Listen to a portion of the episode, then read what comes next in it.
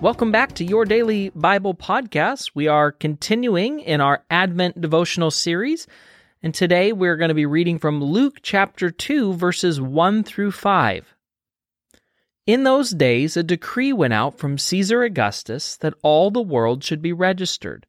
This was the first registration when Quirinius was governor of Syria, and all went to be registered, each to his own town.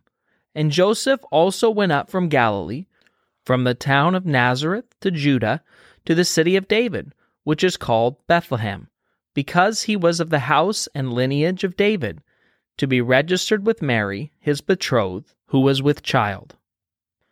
Okay, so have you ever thought about the fact of how amazing it is that God planned, He ordained beforehand that His Son, the Messiah, would be born in Bethlehem? It was prophesied by Micah in chapter 5 that that is where the Messiah would be born. But remember, Jesus' mom, Mary, and his legal father, Joseph, lived in the town of Nazareth. So, in order to fulfill God's word and bring this young family to Bethlehem for this first Christmas, think about what God did.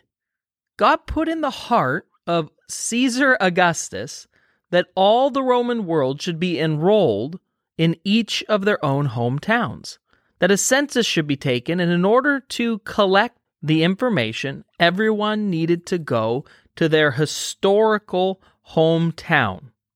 Now we know that Joseph was part of the family lineage of David, and David's town was Bethlehem. So that meant Mary and Joseph had to head to Bethlehem in order to fulfill this requirement from Caesar. Have you ever felt like me, like maybe you're insignificant in this world of 7 billion people? Where all the news is of these big political and economic and social movements and moments, and of all these outstanding people who have all this power and prestige? If you have, don't let that make you disheartened or unhappy. For it's clear in Scripture that all of these mammoth political forces and giant industrial complexes, without even knowing it, are being guided by the hand of God.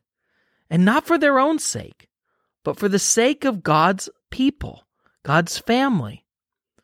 Little people like Mary and Joseph, who have to be brought from Nazareth to Bethlehem.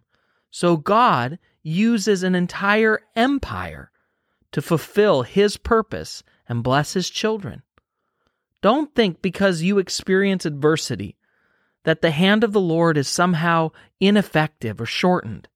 He rules the world, and He is in control of all things, and He holds our entire universe together in real time.